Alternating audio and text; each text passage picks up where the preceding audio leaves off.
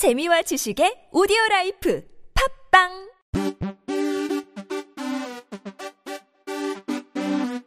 지금은 지금은 지금은 그냥 들어.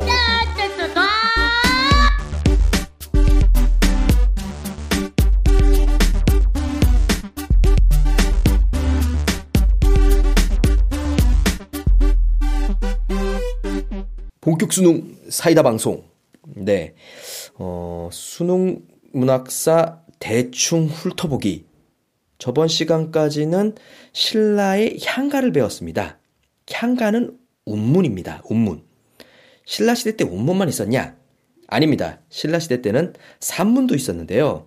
오늘은 그 산문, 수필에 대해서 한번 어, 보려고 합니다. 어, 신라 때는 불교가 융성했었죠. 그러면 승려가 당연히 많았을 거예요. 승려들이.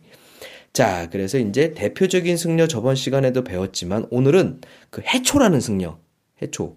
해초라는 승려가 인도, 인도를 순방한 기록을 쓴 게 바로 왕오천축국전입니다. 왕은 돌아오다. 돌아올 왕.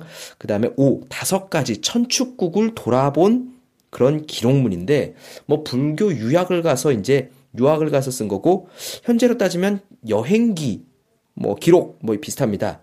특징은 네 가지인데 첫 번째는 육로로만 간 게 아니라 육로와 해로 즉 배를 타고도 들어갔다는 얘기죠. 그 다음에 두 번째는 8세기 인도 정세를 알려주는 유일한 자료라고 합니다. 이제 이게 8세기 때는 그 인도의 정세를 알 수 있는 자료가 이 왕호 천 축국전밖에 없대요. 세 번째는 그 인도 사회의 그 오천축국 다섯 가지 천축국에 정치 정세 외에도 사회 문화적인 내용이 굉장히 풍부하게 담겨 있고 우리나라와 다른 제도들도 이렇게 소개하고 있다고 합니다. 자, 그래서 어 승려 해초에 왕호천 축국적 있었고 그다음에 신라의 천재. 신라하면 딱 대표적인 천재가 한 명 있는데 최치원이죠. 최치원. 불운의 천재죠, 사실은. 어, 신라는 강한 계급 사회였어요. 성골, 진골, 그 다음에 그 밑에는 육두품, 뭐 오두품 쭉 내려가는데 하여튼 어, 최치원의 집안은 육두품 집안이었어요. 아무리 날고 겨도 올라갈 수 있는 게 정해져 있다는 거죠. 이거를 한 최치원 집안에서는 어렸을 때부터 당나라로 유학을 보내요. 지금으로 따지면 조기 유학이죠. 조기 유학. 어렸을 때 이제 한 12살 정도 됐는데 당나라로 떠나는 거죠, 이제. 거기서 이제 공부를 계속해서 빈공과라고 하는 외국인들만 보는 시험, 외국인 전용의 어떤 공무원 시험에 합격을 합니다. 자, 그래서 이제 굉장히 큰 활동을 하는데, 어, 중국에 가보면 그래서 최치현 기념관도 있어요.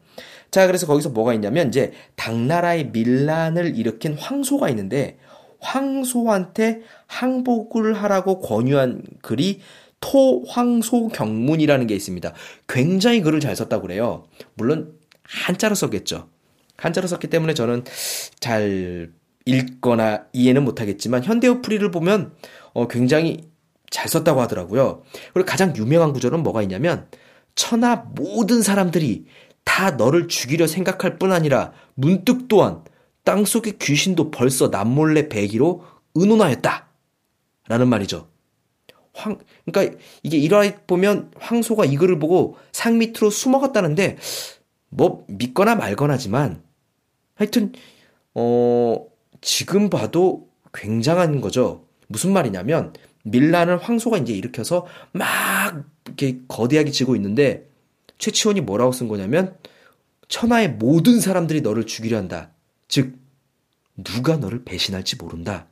지금 대세는 너가 아니라 이 당나라 조정이다. 너는 언젠가 이거에 대한 죄값을 받을 것이고 어서 항복하는 게 낫다. 라고 얘기하는 거죠.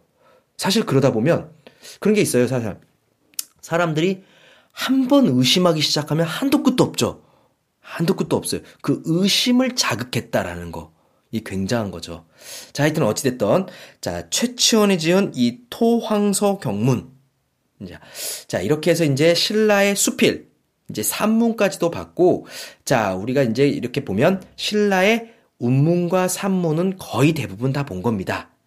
자, 그럼 다음 시간에는 고려의 문화, 고려의 문학에 대해서 이제 공부해 보도록 하겠습니다. 여러분 수고하셨습니다.